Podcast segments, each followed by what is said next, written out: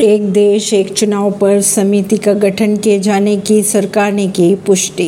केंद्रीय संसदीय कार्य मंत्री प्रहलाद जोशी ने सरकार द्वारा एक राष्ट्र एक चुनाव पर चर्चा के लिए एक समिति का गठन किए जाने की पुष्टि कर दी है। उन्होंने कहा कि वो संसद का विशेष सत्र बुलाए जाने के एजेंडे की जानकारी आने वाले दिनों में देंगे।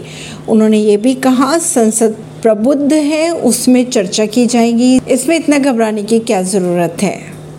परवीन सिंह नई दिल्ली से।